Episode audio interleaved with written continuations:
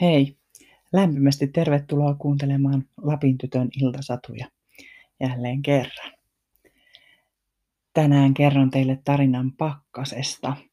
Tämä tarina ehkä alun alkaen kuitenkin on tuota alkutalvelta, mutta minusta siinä on sellainen jatkumo, joka jatkuu tästä läpi tämän sydäntalvenkin, joten kerron sen nyt.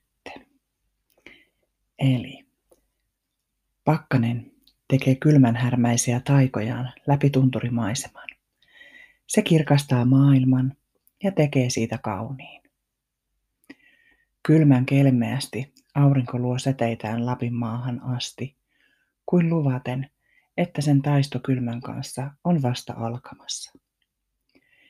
Iltapäivällä se poistuu tunturin taakse keräämään voimiaan. Maisema kuin seisahtuu illan pimetessä pitkäksi yöksi. Kuljen läpi kylmän yön, suojapaikkaa hapuilen. Silti tätä kaikkea rakastaen.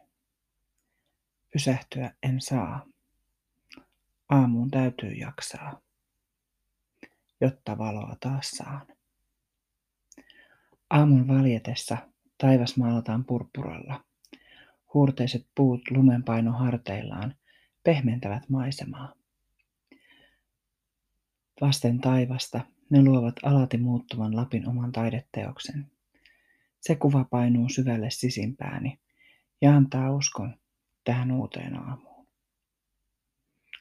Näillä sanoen toivottelen teille mukavaa vuoden 2020 viimeistä viikkoa. Tämä vuosi on ollut perin kummallinen, mutta tästäkin jotakin opimme. Varmasti jokainen teen näitä tarinoita, mutta teen samalla myös noita koruja tuoten nimellä Aniku ja Lapland.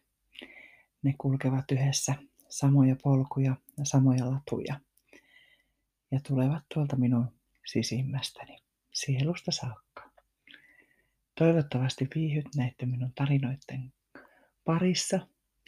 Toivottavasti niistä voisi tulla sulle vähän vaikka rentoutustakin. Haluaisin vähän kuvailla aina näitä tunnelmia täällä meidän upeassa Lapin luonnossa, joka sitten voi tuottaa semmoisenkin tunteen, että saa vähän pysähtyä niihin hetkiin. Toivottavasti näin. Kiitos jälleen kerran.